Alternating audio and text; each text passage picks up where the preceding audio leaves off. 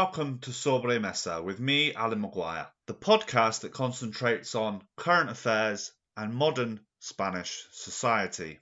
First off, I'd like to give a shout out to Gaspacho Monk, and he said also that if you're interested in more than the sun and the beach, then to give Sobre Mesa a listen. So, Gaspacho Monk, thank you very much for your feedback. As always, you can tweet on the hashtag SobreMesa, and I will read out your tweets the following week. So today we're going to be talking about regionalism and nationalism. We're going to be obviously referring back to yesterday's region elections in the Basque Country and Galicia. And we're also going to talk a little bit about the king or the or the, the, the old king and doctors striking in Madrid. But before we get on to the elections and the results, I just want to talk about my outing last Friday night. I, I live in a commuter town just outside of Madrid. You could say it's the Croydon of, of Madrid. Um, apparently, there's around one in a hundred people here is a foreigner. So, you know, quite a high proportion of the city is from Spain. And I went to a outdoor concert, social distancing, masks, alcohol gel, very nice. Um, but as I was sat down the front watching the music, and as I turned around, I saw a sea of people with masks on, and I noticed, and I'm sure most of you that live in heavily populated areas have noticed that Spanish people wearing uh, masks with the Spanish flag on.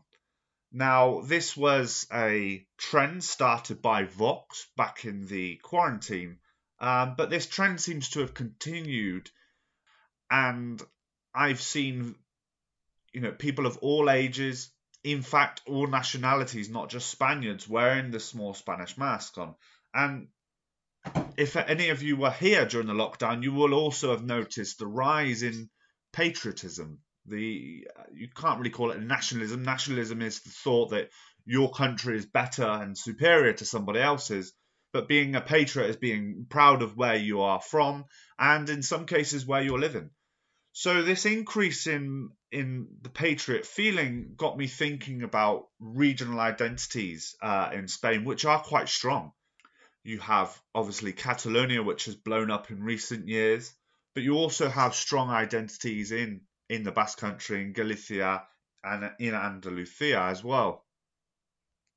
And it makes you wonder if this nationalism has translated into regionalism. Um, in Madrid, Madrid is a comunidad on its on its own terms, but it's probably the youngest. Well, it is the youngest comunidad in terms of age in Spain, and it more or less most people say that there aren't actually that many people from Madrid that live here. Most people have come from other parts of Spain and other parts of the world, in fact, to come and live in Madrid. So the regional identity here isn't really that strong. It comes out every now and then, mainly around San Isidro, which is the the local patron saint uh, festivities, where people dress up as in a trip, typical Madrileño uh, dress. But apart from that, most of the patriotism around here is is identified with the, the nationalistic uh, ideology rather than a local one. And you can see in Madrid as well, there are lots of regional houses. So Andalusia have a regional house, the Basque Country, Galicia, they all have their own regional houses in Madrid. It's quite interesting. Now, we can see I've sort of had my question answered for me because I, I haven't been able to travel to these other regions which have their own identity. But we can see from the elections that this has translated into regional feeling across both Galicia and the Basque Country. The Basque Country, Galicia, and Catalonia, uh, around the time of the, this constitution that it was written, were considered the historical nationalities, and they could apply for home rule uh, via holding a simple referendum and writing their own statutes. And they had powers given to them over things such as education, health, uh, housing, uh, and some environmental issues. And when Catalonia and the Basque Country both applied, they were both allowed to set their own police force, their own television and radio networks. So, and Galicia did hold a referendum, but uh, less than less than uh, I think less than forty percent of the population showed up for it and didn't actually vote for self autonomous rule. Uh, even though they do have their own statutes at the moment, you know, since 1987 there have been four different presidents, two from the Pepe and two from the PSOE in Galicia. Uh, but the PSOE only ruled for two terms, and one of those terms was a coalition. The rest of the time, it's been blue. Uh, Galicia is one of the strongholds for the Pepe, the Conservative Party, and it's often been the more moderate version of the PP. Rajoy, the last uh, Prime Minister of Spain, was from Galicia. One of the most prominent presidents of Galicia from the PP was uh, Manuel Fraga, who he ruled from 1990 to 2005. Uh, he was famous because during the coup in 1981, where uh, Tejero entered the Spanish parliament and took several, well, most of the MPs hostage, Fraga sort of refused to stand down uh, in the face of a, of a, of a gun. Um, and he was ra- rather famous for that, as it was caught on film. Um, and he and he wasn't one to be pushed around. He was a minister under Franco. He was the tourism minister, and he was part of the tourism sector that saw the boom in tourism. He was also one of the architects of the famous line "Spain is different." But when it came, when Franco died and it came to the transition, he was one of the ministers that admitted that Francoism couldn't keep on and that they needed to transition to democracy. He was one of the founding uh, members of AP, which was the predecessor to uh, the PP. So it was the People's Alliance and then it changed to Partido Popular, or the People's Party. And he is also considered one of the fathers of the Constitution. So he helped write the Spanish Constitution with people from all different parts of the political spectrum. He's held several positions, um, but his longest serving one was as president of the Galicia government. And he he actually got beat in 2005 because of the giant oil spill that was there, and that resulted in the PSOE um, getting elected. Feijóo, the current president of Galicia, has recently just matched Fraga's streak of winning four elections in a row. And Feijóo is see, sort of seen as um, what they call a, a, a Rajoyista. So he, he's very much a moderate, he's very much measured in his speech and he's seen as a very good politician. And he has continued to con- win between 35 and 40% of the vote. Um, now, turnout was down during this election from 63 to 58%, but he still managed to get 47% of the vote, which translated into 41 seats. So, therefore, he already has a majority, which is good for him as he won't have to make any deals. Now, the Galician part of the PP, as I've said, is, is seen as the moderate and, and is seen as the Rajoy part, but Pablo Casado is seen more to the, the right, um, seen as, as an heir to of Aznar, which is the more hardcore neoliberal part of the PP. Um, Esperanza Aguirre, the ex-president of the Madrid Comunidad, often said that Margaret Thatcher was her was her idol, and and there's even a plaza in, in Madrid named after Margaret Thatcher. That's the more radical, economically right radical side of the PP, and Pablo Casado is sort of is is taking the PP that way to try and fight for voters with Vox, and Feijóo in Galicia is seen as more moderate and trying to, you know, trying to drag Casado this uh, to more towards the centre and, and, to be more moderate, um, not just economically but also socially. Another interesting fact from the Galician elections was that the BNG, so that is the Galician Nationalist Bloc, overtook both Podemos and the PSOE in the elections. Uh, they got 23% of the vote and 19 seats, uh, 13 more than the last election. The PSOE got 19% and 15 seats, so they only got one more. But the biggest uh, upset was probably for Podemos, who only got 4% of the vote. Now, in Galicia, you have to get over 5% of the vote to get representation in parliament. So they lost all 14 seats. Vox only got 2% of the vote, and Ciudadanos got less than 1%. Uh, the BNG uh, are a regionalist left wing party. They're not separatist, though.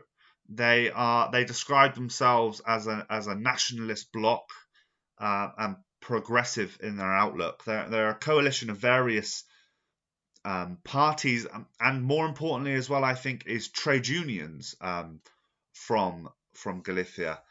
Uh, they supported the PSOE from 2005 to 2009 in, in the coalition government um, in between in between the PP's un, nearly unbroken reign in the area, and they have sort of taken over from uh, Podemos's coalition that was the Tide, it's called in English.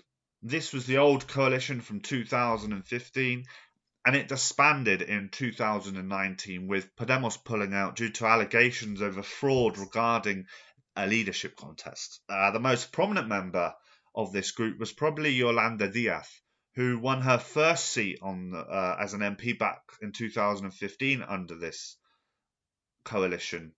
Uh, she is now the current Minister for Labour in the coalition, um, and she she was later part of Galicia en Común, who are who are the part that have just lost all of their representation.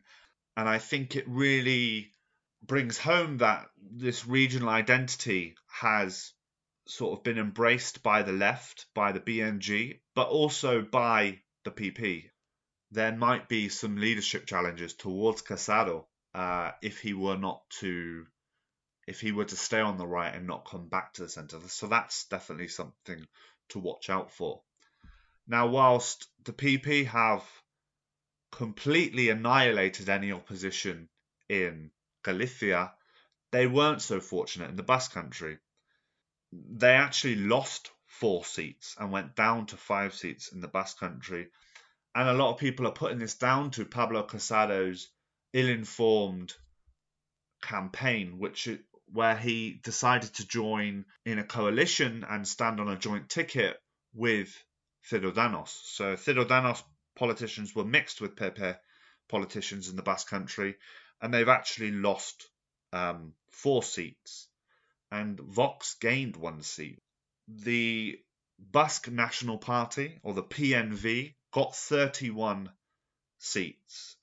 Um, it was an increase of three, and more surprisingly, El Bildu got 22 seats, an increase of four. The PSOE gained and only just about reached 10 seats, and again, Podemos lost five seats. They went from 11 seats to six seats. Now, in 2016, the the um, the PNV, so that's the the Basque National Party, the main the main one, uh, got 393,000 votes. And in 2020, it got 349,000 votes. So that's a, a loss of 50,000 votes. Uh, however, it gained an extra three seats compared to 2016. This is due to the PR system that the electoral system that we have. 47% of the Basque pop- population didn't go out and vote yesterday. Uh, that was quite a controversial thing because the public health section of of País Vasco said, you know, please don't go out and vote if you have symptoms of coronavirus. So out of the 47% that abstained, um, the rest of the vote, the PNV got 38%. Now, the PNV are the second oldest party in Spain, and they're often described as a centre right party. And, you know, I don't think that's a very good description of the PNV. The PNV are actually, to me, seem quite representative of the Basque country as a, um, as a majority, really. Uh, so, if you've ever, ever been to the Basque country, it's uh, got, you know, a different vibe to the rest of Spain. And it's often described as being socially conservative, or I think traditionalist is probably a better description, whilst also being sort of centre left economically. So socially democratic, um, you know, good welfare state, uh, reasonable taxation, um, whilst also respecting uh, tradition. Um, and and you know, the Basque Country do have their own very strong traditions. If you go there at Christmas, you'll see that they've got their own version of of Santa Claus. Uh, it's it's a farmer called the Olentzero, and he goes around and shaking a log, and presents fall out of it and fly uh, into children's houses. Um, quite a scary looking character if you're a four year old, I can assure you. Now, Podemos lost an astounding 85,000 votes. And Bildu, so this is the left wing separatist Basque party, was the only one to gain any votes 23,000 of them. So they got 27% of the vote in the end. Uh, Bildu is is a is a left wing coalition of various groups um, that only stands in the Basque Country and Navarra, uh, as does the PNV and it's and it is pro independence, and it is seen to carry the mantle of uh, Batasuna. And Batasuna was the political arm of ETA, and it was dissolved in 2015 um, by the Spanish courts. Then they tried to set up uh, Bildu, and that was also they were also told, you know, you cannot stand, uh, but that was overturned after after a lot of um, protests in Bilbao, and that was in 2011. Now, the reason that Bildu are associated uh, often with Batasuna is because the leader, uh, Otegi, used to be a member of Batasuna. Um, he was also in ETA and has been to prison. Uh, and he is the leader of Bildu. Bildu, it should also be noted, has several other members that were ex ETA members. However, ETA has been disbanded now for several years. Is a group called Basque Solidarity, and they were more of a socialist break-off from the PNV. So there are various elements to this party. Now, a rise in their vote has been seen as quite controversial by some, uh, with the PP saying that they sh- it's a failure of the education system of Spain because there was uh, several articles. I think one of them was in El País that asked young people in the Basque Country if they knew who Miguel Angel Blanco was, uh, and they didn't. Now, Miguel Angel Blanco was a PP politician in the Basque Country. He was 29 years old and he was kidnapped by ETA. Uh, this was back in 1997, so not that long ago at all. And despite huge national outcry, you know, there was protests not just in the Basque Country but all over Spain. Uh, they shot him in the head and he was murdered. Now, this really turned even some of uh, ETA supporters in the Basque Country against ETA. Um, and it was seen as a turning point for the group and for Spain. And a lot of people are saying that, you know, if if the legacy of Miguel Angel Blanco was taught properly, that maybe so many people wouldn't have voted for Bildu. Um, so let me know what you think about that. Education is quite a controversial topic in Spain because it's one of the responsibilities of the regional government. So you often hear various things of people complaining about that children aren't being taught about. Main one probably being the civil war. Um, there's also been suggestions that Catalonia teach a completely different history to the rest of Spain, uh, which has been denied on, on several occasions. Um, and and this is the latest controversial um, remark to come up with regards to education. We will have to see what the outcome of the elections are now that the results are out and we can see who has won who will try and form coalitions. I think in Galicia it's quite straightforward that the PP will obviously rule because they have an outright majority. The PNV will need to um, negotiate with somebody uh, to form a coalition. Now, this could either be with Bildu, or maybe they want to try and distance themselves from the other nationalist group, and maybe they will go with the PSOE um, as they have done in the past. So within hours of the uh, results coming out, Pablo Iglesias tweeted out that they needed to do some basically deep soul searching uh, as to why they've lost all their representation in Galicia and half their representation in the Basque Country. Uh, to rub salt into the wound, Errejón, who was one of the masterminds behind Podemos, but split off last year to form Más País, started to tweet that the left needed to come together and work together and even maybe, you know, let certain groups stand and, and stand other groups down, not to take away votes. And, you know, the left have to be more tactical uh, in their elections. And he got attacked for these comments because he was seen as one of the splitters. Uh, he left Podemos because he wasn't happy with the direction uh, of the group because he was outvoted at their their second congress. Now, this will probably weaken Podemos's position within the coalition government and their ability to try and press for more radical policies before the EU decides how it wants countries to pay back the money. I think often the EU is underestimated uh, in its value in Spain, and it you know it does play a big part in in shaping the directions that politicians can go in in Spain, especially Pedro Sanchez. So at the moment, they've talked about investing up to a trillion euros in various countries and how much of it Spain is going to get and how much it isn't going to get and how much it's going to have to pay back and how much it isn't going to have to pay back.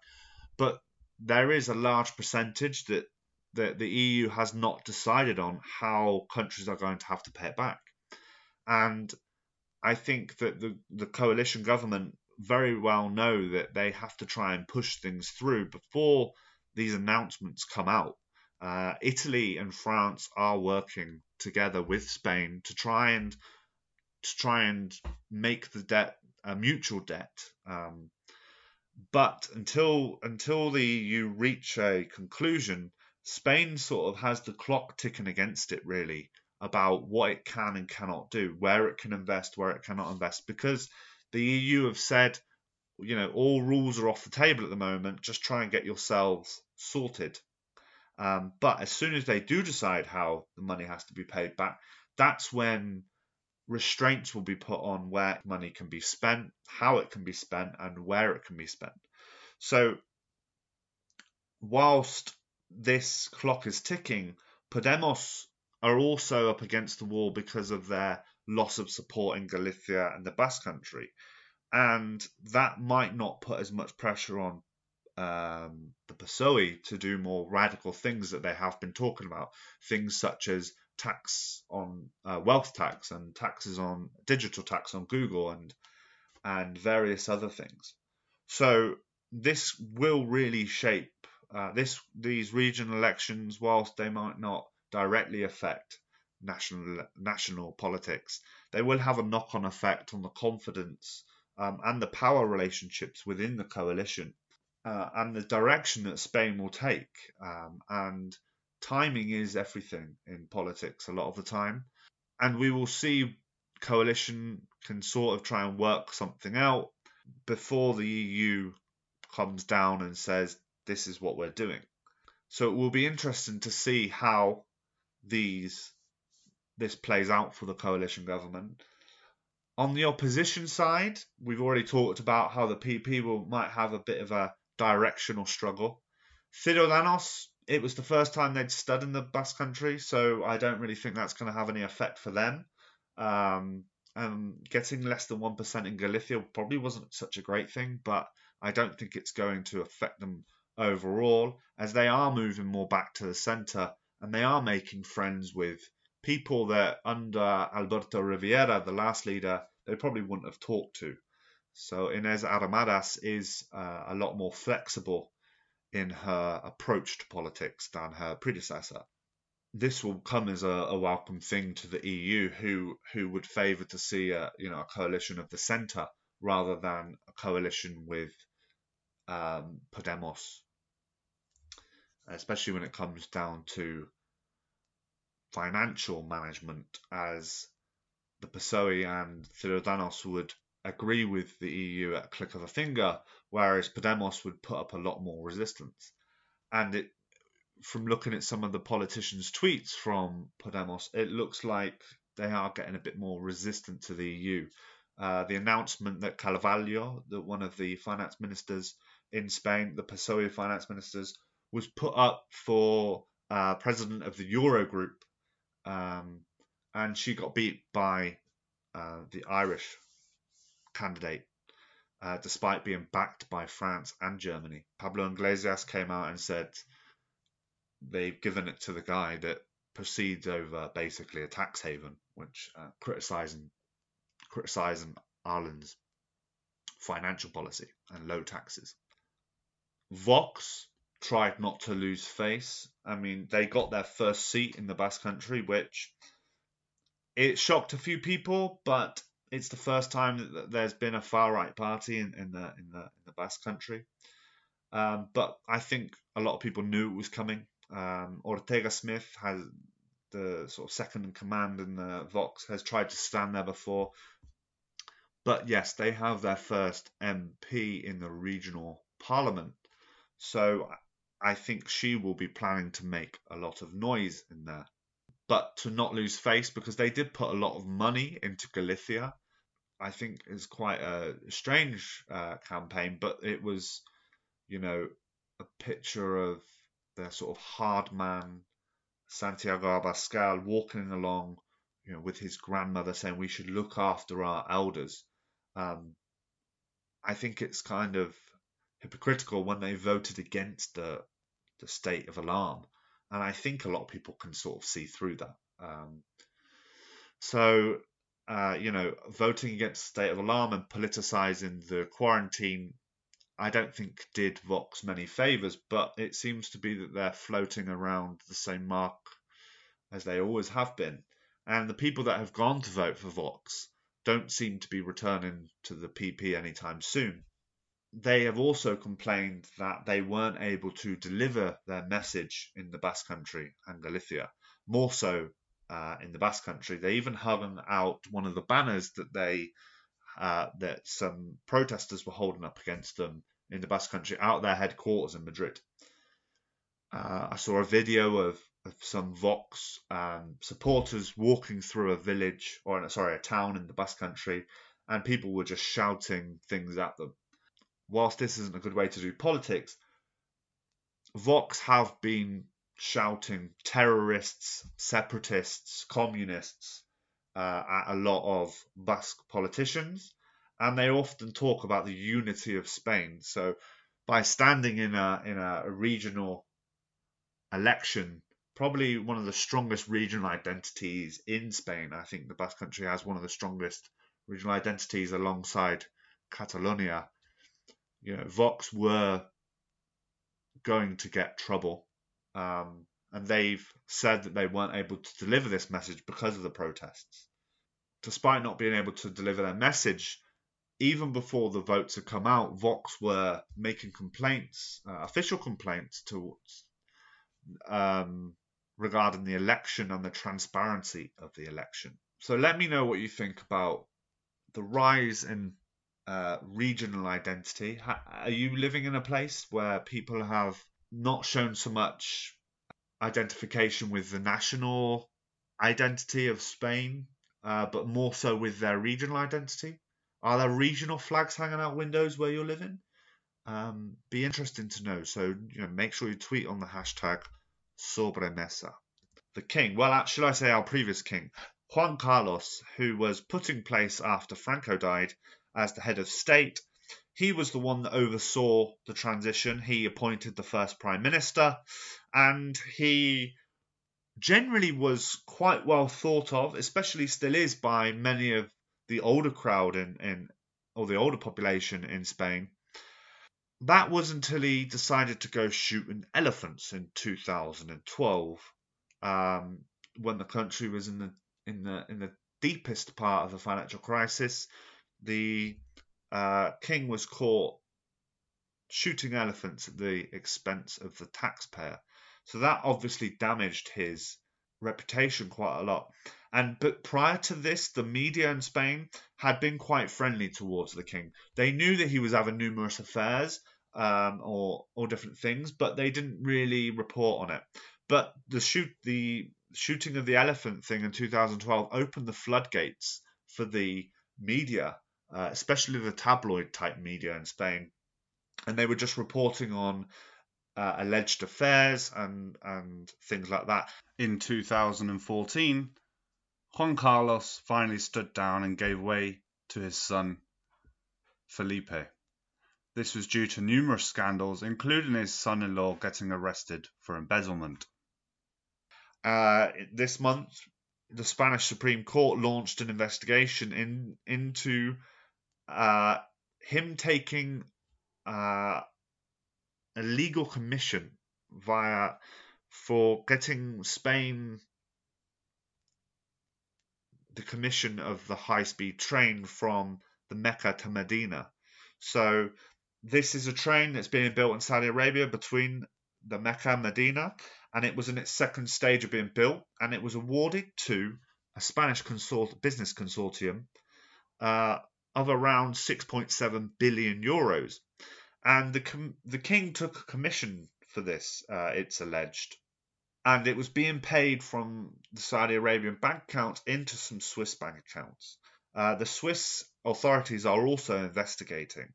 So in March, just around the time of well, it was just after the the lockdown was declared, the current king denounced any any inheritance from uh, his father, and also said that he will be taking away his allowance that he gets from the state. Um, and ever since then, it seems that new evidence has came up and up and up around the king and these financial dealings. Uh, James Badcock from the the Telegraph is a British journalist. Has been breaking most of these stories. They haven't really been broken by Spanish media, but they are picking them up and they're quoting the Telegraph. Um, so it's definitely worth following him on Twitter if you want to keep up to date with this story. Now, a lot of people are talking about republics and getting really exciting about this, the, the investigation into the king. They can only investigate him after 2014, after he stood down, because he was immune while he was king from being prosecuted or investigated. So the Supreme Court is um, investigating him, but only from 2014.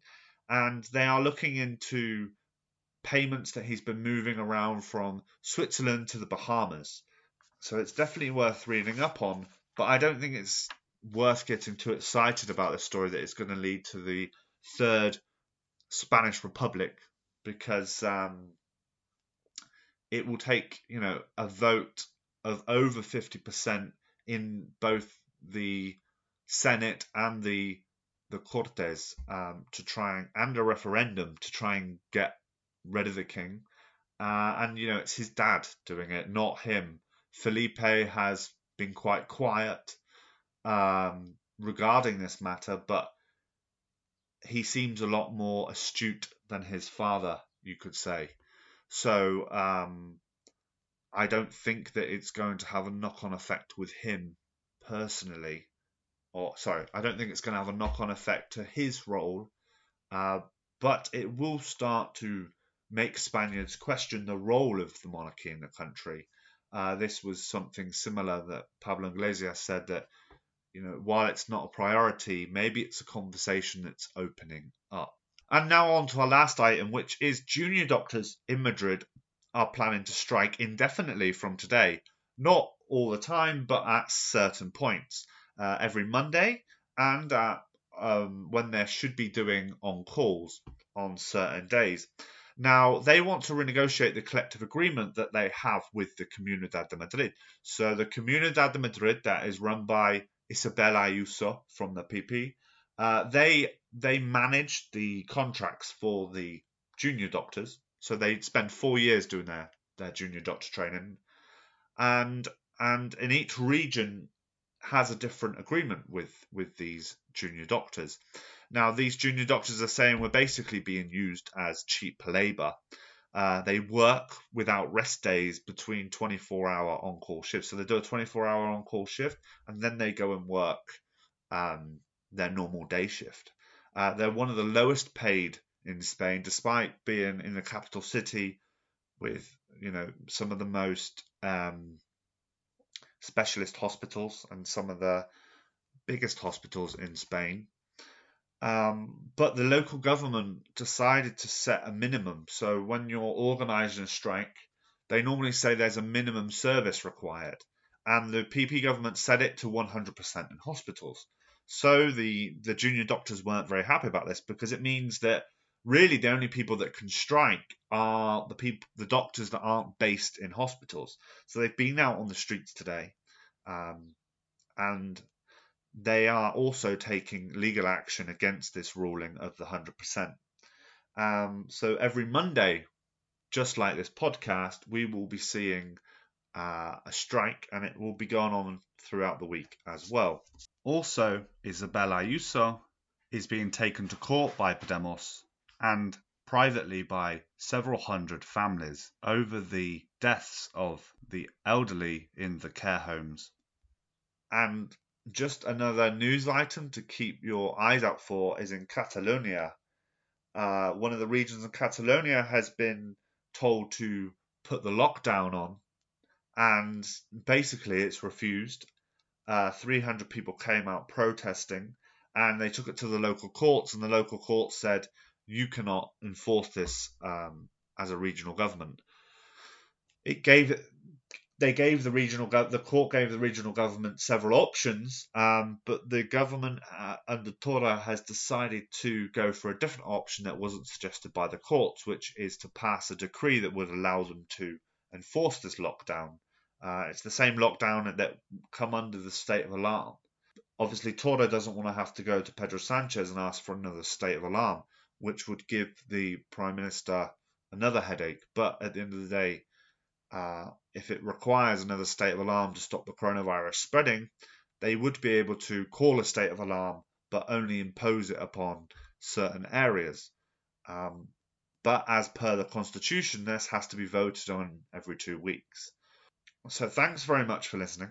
This has been Sobremesa. I hope you found it informational and I hope you come back next week. If you enjoyed this podcast, please share it with friends and give us a tweet on the hashtag Sobremesa. Thank you very much. Have a nice week and see you soon.